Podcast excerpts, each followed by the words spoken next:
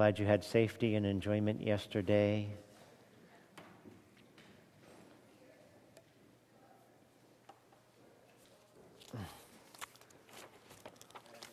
And we're glad you got tired out on the walks and the volleyball and all that other stuff.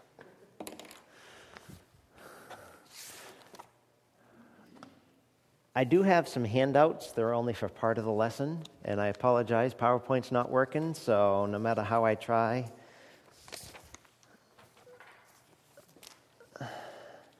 we just seek to have sanctified responses when technology doesn't work. Knowing that the power's not in the technology, anyways, right? So. It is. It's easy to have something to look at when these words come dancing in on the screen.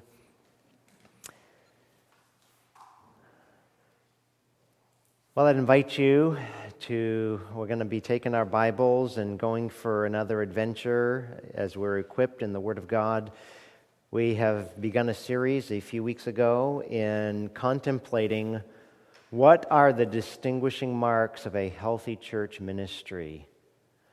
Not only for what we are to be and to excel still more in being a healthy ministry and pursuing being healthy at a ministry here, but even as when, when we're on vacation and we're looking for a healthy church, or people are constantly asking, uh, what makes a healthy church? Uh, we would answer first and foremost that. Uh, sound ministries are made of sound doctrine, and that uh, was our first week where we did a little Bible study in the pastoral epistles on sound doctrine, and we traced that theme through there. We followed that up. If we are to be teaching sound doctrine, how do we teach sound doctrine? And so, next, the next week, last week, was expository preaching. We take a book of the Bible and we work through, walk through it, a chapter at a time, a paragraph, a verse, or at times a word of the text. And we follow the author's flow of thought from the first verse until the last verse, unpacking what God means by what he says. Because if we don't unpack uh, the meaning of the scriptures, we don't have the scriptures which God promised to bless. And so we got to make sure to uh, get the meaning of scripture out there. Another foundational stone on which biblical ministry is built is an accurate understanding of the heart of Christianity, which is the gospel. What makes you a biblical ministry? That you are a gospel ministry, that it's all about the gospel. That anywhere you look at the ministry of the local church, you better be able to find the gospel and not have to look far to find the gospel because you haven't made the main thing the main thing. Gospel priority. We've been given one message. We've got to make sure to get that message right. We need to be gospel experts in our day, making it a priority, since so much is crowding out the gospel. So many offering, even when, when, when, when people ask you on the job or in your, in your neighborhood, uh, and you, you might stumble and stammer, wonder how are we going to get to the cross from here automatically, uh, so that you're not just offering blessings and benefits of the gospel without Christ, without the full whole enchilada of uh, denying self, taking up your cross daily, and following Him. The message in our day has been crowded out, it's been confused. Matter of fact, I ran across a story this, uh, this past week According to this account, a little over a hundred years ago, the editor of an English newspaper opened a copy of his paper after it was already for sale. And you ask any of our resident editors in the church, you ask Barbara, you ask uh, Melissa or something, and the most painful experience is after you've edited something and it goes into print, you find more typos and issues one of the most horrific experiences I could give you from my own testimony is uh, no matter how much uh, we edited my dissertation, when it was bound, we found more stuff to do. And, and uh, so this is the chagrin of this uh, uh, news, English newspaper uh, editor. In finding the most embarrassing, unintentional typographical conflation of two stories mixed together. One about a patented pig killing and sausage making machine, and the other about a gathering in honor of a local clergyman, the Reverend Dr. Mudge, at which he was presented with a golden, uh, a gold-headed cane. A portion of it read as follows, and uh, you know, it's kind of comical, so I must must share. Several of Reverend Dr. Mudge's friends called upon him yesterday, and after a conversation, the unsuspecting pig was seized by the hind leg and slid along a beam until he reached the hot water tank. Thereupon he came forward and said that there were times when the feelings overpowered one, and for that reason he would not attempt to do more than thank those around him for the manner in which such a huge animal was cut into fragments was simply astonishing. The doctor concluded his remarks when the machine seized him, and in less time than it takes to write it, the pig was cut into fragments and worked up into a delicious, delicious sausage. The occasion will be long remembered by the doctor's friends as one of the most delightful of their lives. The best pieces can be procured for ten pence a pound, and we are sure that those who have sat so long under his ministry will rejoice that he has been treated so handsomely. Unquote. Christianity is all about the news. It's all about the good news, really the best news the world's ever heard. And yet, that news, far more important than the story about Reverend Dr. Mudge or the sausage machine, is often every bit as scrambled and confused in places that call themselves churches, by people that call themselves Christians. That which passes for the gospel too often becomes a very thin veneer spread lightly over the culture's values, becoming shaped and formed to its contours rather than to the truth about God. The real story, the real message, becomes lost. Muddled message.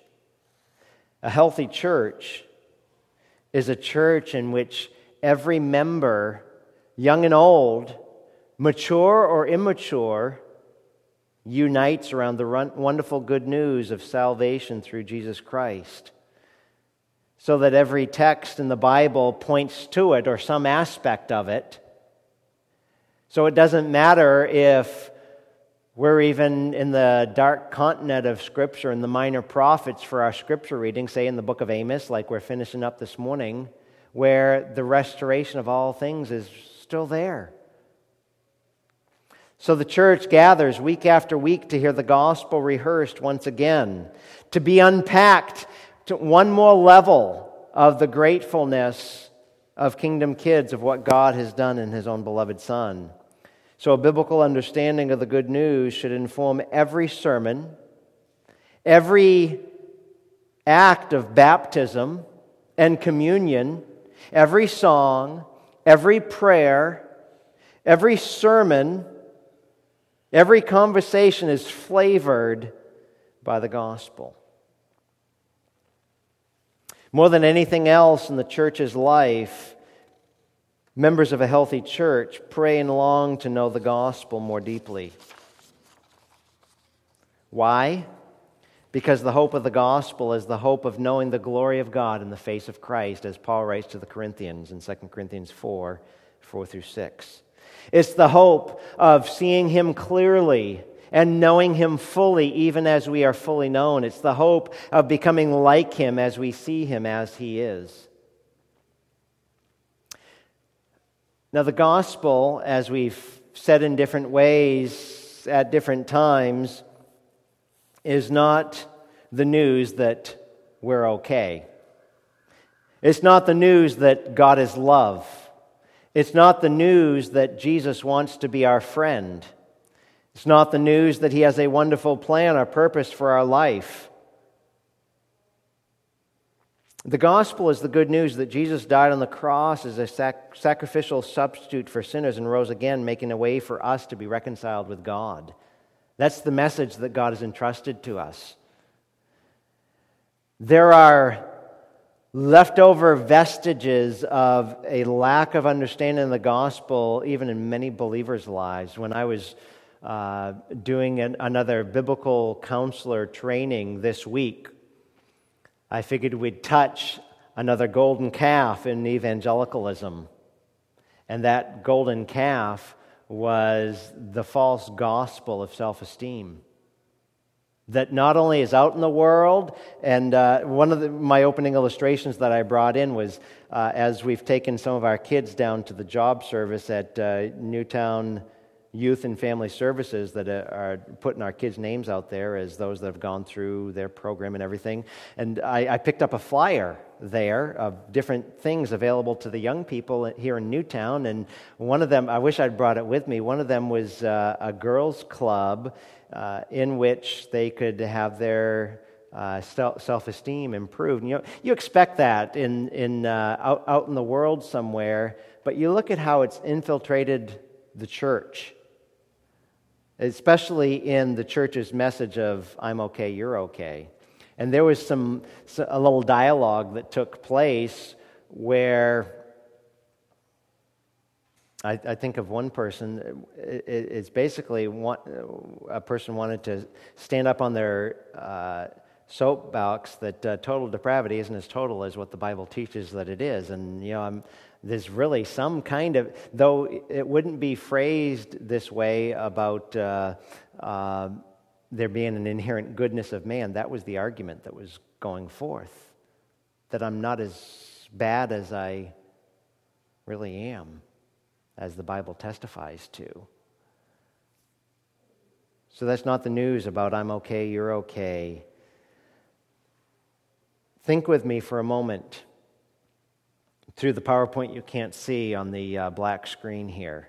And your, your handout there, the gospel, the good news, to make sure that we can think clearly so that if you have that pop quiz, from the answering machine when you get home today from church of the friend or loved one who's got somebody that died and needs the good news, or tomorrow morning when you hit work and God hands you, delivers you that opportunity to testify of the greatness of God in the face of Christ, the one who has conquered sin on our behalf.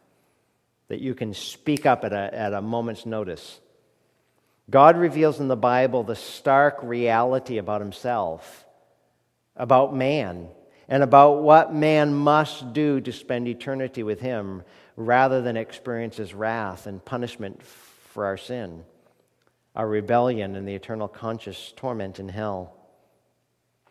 You see, man wants to carry on life on his own terms. So, that is one of the best ways to make a segue for the gospel to confront man at the moment of his departure from the truth. Man wants to eat, drink, and be merry. But only the fear of the Lord is the beginning of the wisdom. So we share with them the good news. Where do we start? The first word of the gospel is God Himself. Notice that slide on God. God created you and owns you and everything. That's Genesis 1 1. In the beginning, God created the heavens and the earth.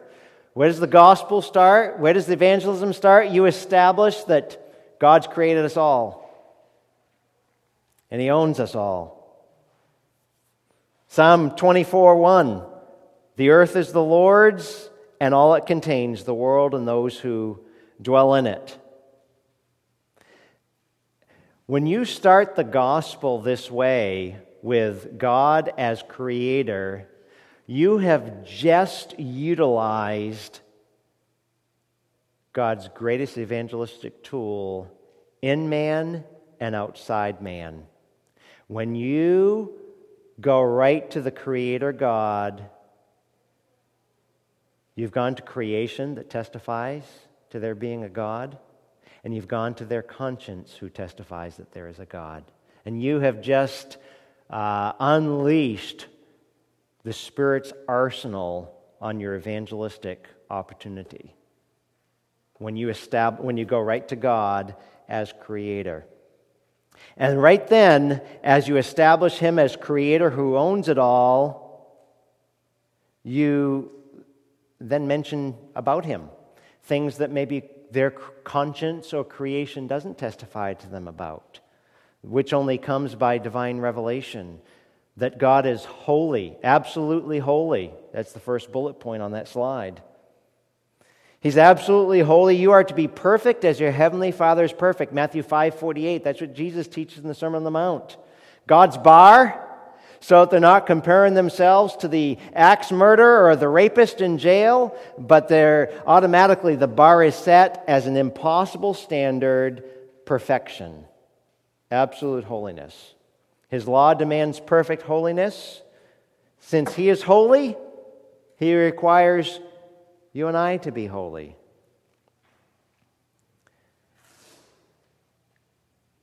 James tells us in James 2:10 whoever keeps the whole law and yet how's the verse go on and yet stumbles in one point well, I've kept this part of God's law and that part and that part. Yeah, but God goes right and stands over the one area where you will at least acknowledge your departure.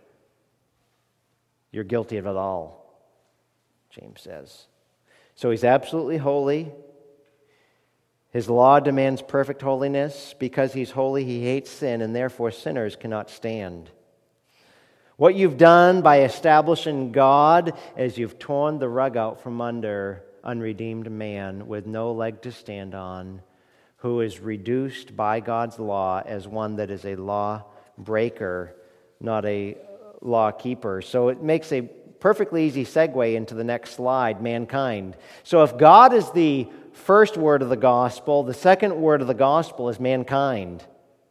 What does he tell us? You know, so, so we tell them what the Bible tells us about God, and then we tell them what the Bible tells us about them that there is none righteous, not even one. All have sinned and fall short of the glory of God. That's Romans 3. Whether you want to stand on verse 10 or verse 23. And because we're not righteous, because we fall short of the glory of God, we fall short of the purpose for God creating us for His own glory. Sin makes true peace impossible. Man's on this, uh, what's the word I'm looking for? Uh, he, he's on this uh, journey or this escapade to try to find peace, and he's searching in all the wrong places. Whether it be through the, the, the booze or the prestige, whatever the case. Everyone wants peace. They want the absence of conflict and guilt. But sin makes you worthy of death. Worthy of death. The wages of sin is death. That was pronounced in Eden, both physically and eternally, that the day that you eat of the fruit, the day that you break my law, you will surely die. Death. Worthy of death. So sinners can't do anything to earn their salvation not by deeds of righteousness which we have done, but according to his mercy he saved us. So it's, it's not a, a matter of uh, what I learned in uh, high school history class by one of my teachers that. Uh, uh, I remember the guy's name was Warren Myrick. Why do you remember like a, a your high school history teacher from years ago. You don't remember anything about your childhood except for this. But uh, I remember because it made such an impression. I'm, I'm, I was sitting there in class thinking, I'm a religious hypocrite. And yet, even I know that that's stupid. You know, he used, he used to constantly say that uh, my, my good is going to outweigh the bad. You notice the background on your PowerPoint slides there? What do you got there? A scale. Yeah, because man so often wants to think, you know, my, my uh, good deeds will outweigh my, my bad.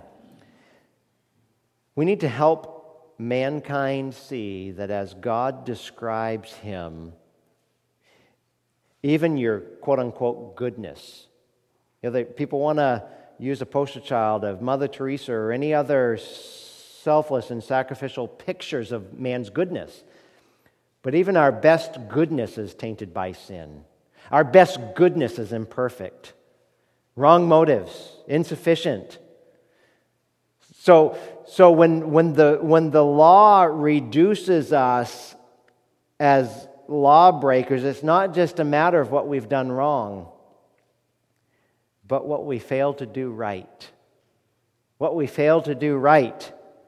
We aren't right. It's not just our actions, but our wicked hearts. We're not perfect. If God's requirement is that you shall love the Lord your God with all your heart, soul, strength, and might, the Hebrew meaning your muchness, but there is no good English word meaning muchness. If God's requirement is you are to love me with everything you are, have, and hope to be, have you done that? No. It's only a Christian that's going to be honest enough to say, you know what, God? I fail you miserably in offering you what, what you deserve as perfect love.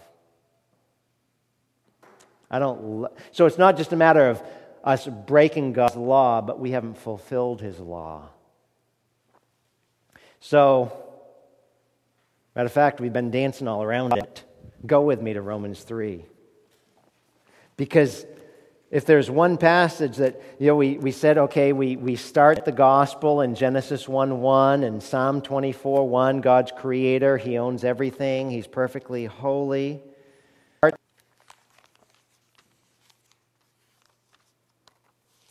Romans 3, notice God's complete description, which Paul borrows from Isaiah in giving a picture that from the top of man's head to the tip of his toe. Here, here is a, the, a theological anatomy lesson.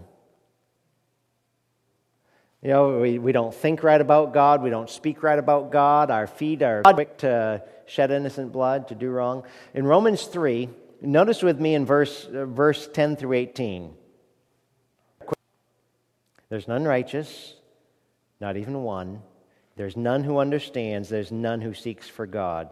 Now, right there in two verses, three times, the repetition of that little word, none.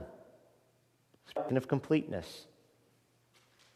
Not a single one. Verse 12, all so we go from the none to the all. all have turned aside. Together they've become useless. There's none who does good. There's not even one. Their throat is an empty grave with their tongue. They keep deceiving. The poison of asps is under their lips, whose mouth is full of cursing and bitterness. Their feet are, you know, with this uh, mouth being full of cursing and bitterness, so it's not just a matter of reducing. Uh, people to are, saying bad things, but it's who you're saying them to. When your child, here's a great evangelistic lesson for our kids. When, when our kids are showing hatred to one another, you know, they don't want to share. Well, that's putting it nicely. If they don't want to share, that means they want to hate each other. They're selfish. They're ingrained, uh, they're, they're inborn. Everything's all about hate me. I love me, now you love me. What a, what a great tool for the gospel that Paul gives us here. How, they, how they speak, how they interact. Their, their feet are swift to shed blood. You don't give me what I want, I'm going to get it from you. Destruction, misery are in their paths. Think about the people that you try to share the gospel with and are still trying to pursue peace apart from Christ. And they're making a train wreck of their lives. And they're suffering the consequences of the seeds that are sown. Someone tells us that the way of a transgressor is hard. A lawbreaker, it's hard. Maybe the punishment that they get meted out on them is not the prison, but there is consequences to sin. You sow to the flesh, you'll reap corruption. Destruction and misery are in their path. They haven't shown, chosen the path of righteousness. Verse 17 the path of peace they haven't known. There's no fear of God before their eyes. That's the crux of the issue. They don't fear God.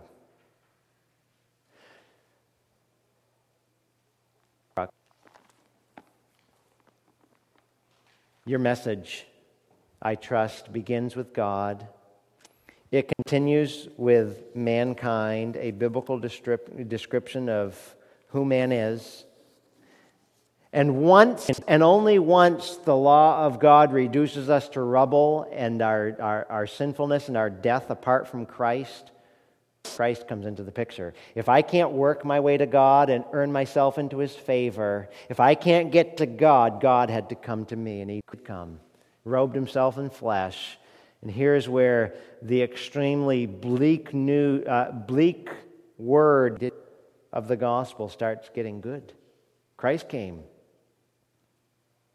This is the good news about who he is and what he's done for sinners that he is eternally God. He's Lord of all. He became man. He came to earth as God and sinless man, the God man. Paul would write to the Colossians in Colossians 2 9 that in him all the fullness of deity dwells in bodily form. You know, think about what it must have been like to grow up with Jesus. When Jesus went back to his hometown, and they think that they really knew who he was. You know, we, we know his parents, we know his siblings. There was no denying that God was with them because he never swore, he never disobeyed his parents, he showed perfect love to his Father in heaven. I mean, they, they saw God demonstrated to them. There was no excuse for denying him. No excuse whatsoever. He's eternally God, He's Lord of all. He became man, and yet, though He was man, He, he was utterly pure and sinless. He, he became a sacrifice for sin. He shed his blood as an atonement for sin. He died on the cross to provide salvation for sinners. Through this cross, God's love was demonstrated.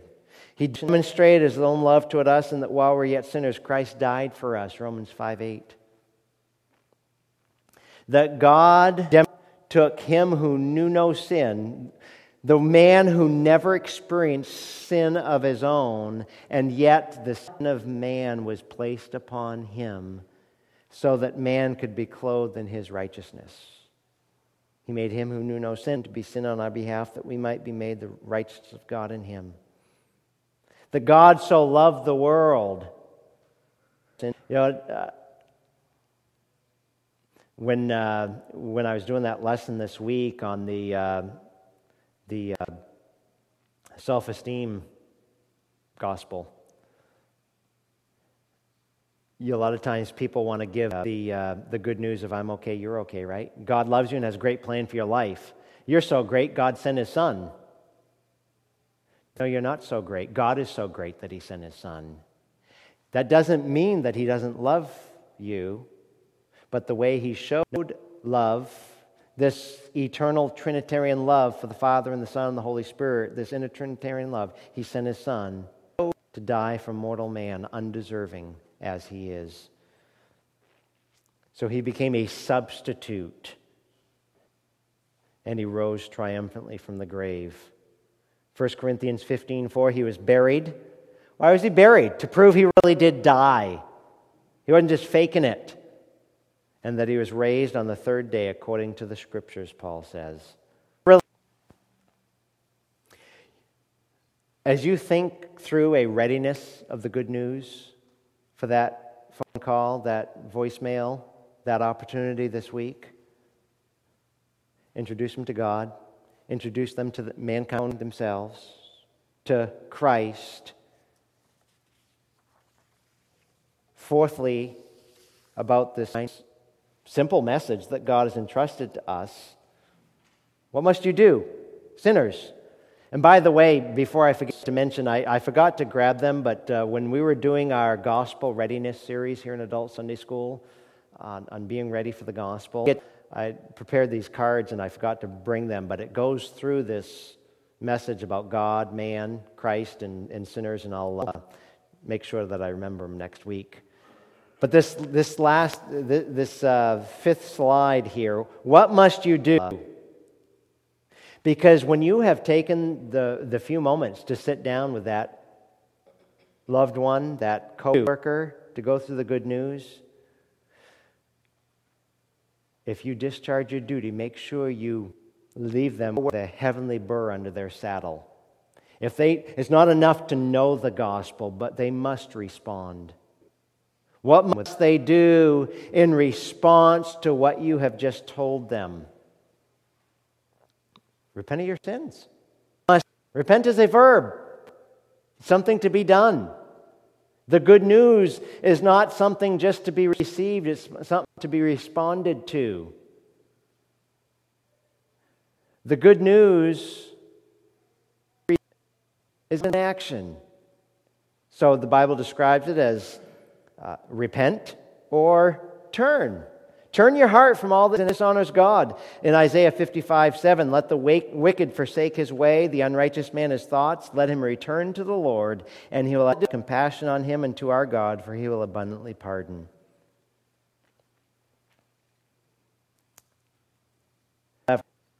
If we're speaking with verbs and action, you're telling them repent, you're telling them turn, you're telling them trust.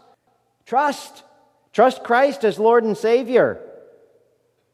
Romans 10 9 and 10 that if you confess with your mouth Jesus as Lord, He is Lord. You tell them that you're to bow to Him as Lord, no longer yourself as Lord of your life. But if you confess Him as Lord and believe in your heart God raised Him from the dead, you'll be saved. For with the heart a person believes, resulting in righteousness, and with the mouth he confesses, resulting in salvation. So you make sure, you know, here's just a, a common sense key. When you're communicating with somebody and somebody tells you something, you rehearse back to them what you think they're saying for them to affirm, yeah, this is what I'm indeed saying. Otherwise, you assume things. Don't assume that they understood the gospel. So you kind of put this clincher in there. Now that you are aware of God's law, Christ's lordship, you need to turn from sin, obey, and surrender to Christ because of judgment in hell. Please respond. There's that urgency, that zeal, that passion. I don't think people really understand the doctrines of grace or what some people call Calvinism if they think that they are above pleading and begging the lost to come to Christ before it's too late. They do not understand it. Just because God is absolutely sovereign and man is responsible does not mean that you and I, with our conviction, do not come to them and plead with them to turn to Christ before they face Him as judge. To urge them that if they respond in repentant faith to follow Jesus Christ, it will manifest itself it will manifest itself in confessing, confessing sin, 1 John 1 9.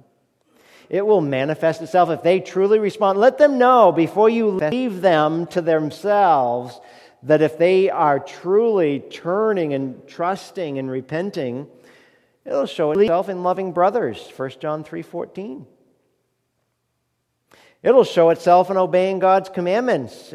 It'll show itself in doing the will of God. It will show itself in keeping God's word. It'll show itself in doing good works. Ephesians 2 8, 9 and 10. For by grace you are saved through faith, and not of yourselves. It's a gift of God, not of works, lest any man should boast. But he has prepared us unto those good works. So as you conclude your evangelistic encounter with that loved one or friend or coworker, though their goodness can't save them because it's tainted by sin. If they truly respond, it will produce goodness, good works. So you ask them one more time because you're not sure to see them or talk to them ever again. Will you repent and believe? So that they respond to that question either in the affirmative or in the negative. Therefore, having overlooked the times of ignorance, God is now declaring to men that all everywhere should repent. Acts 17:30. That is the gospel. That is the good news. So much of what goes on in the name of the gospel in churches today Many are appealing to unredeemed man and what they want. Man does not want to deny himself, take up his cross, and follow him unless the Spirit of God is active in their life and active with the message of the gospel. Lots going on in the life of churches called ministry.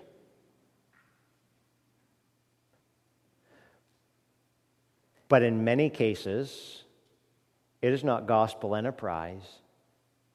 What makes a healthy church is that it's all about the gospel. So that is there a food pantry or soup kitchen? Well, is there the gospel in the food pantry or soup kitchen? Is it for gospel enterprise? We could fill in with other examples of other ministries that go on. We'd mentioned last week, in contrast to expository preaching and, and teaching and equipping the saints to do ministry, there's a lot of gimmicks in churches, a lot of gimmickry in the pulpit. So the message that we've been entrusted is not simply we're okay. It's not that God is love. It's not that Jesus wants to be our friend, our buddy. It's not that we should live rightly and morally, though Christianity leads to a righteousness and a morality. A healthy church knows the gospel, and a healthy church shares the gospel. Let's make sure we're in line with that. Would you pray with me? Father, give us boldness, give us faithfulness, that every day we would be contemplating who we could point to the cross of Jesus Christ.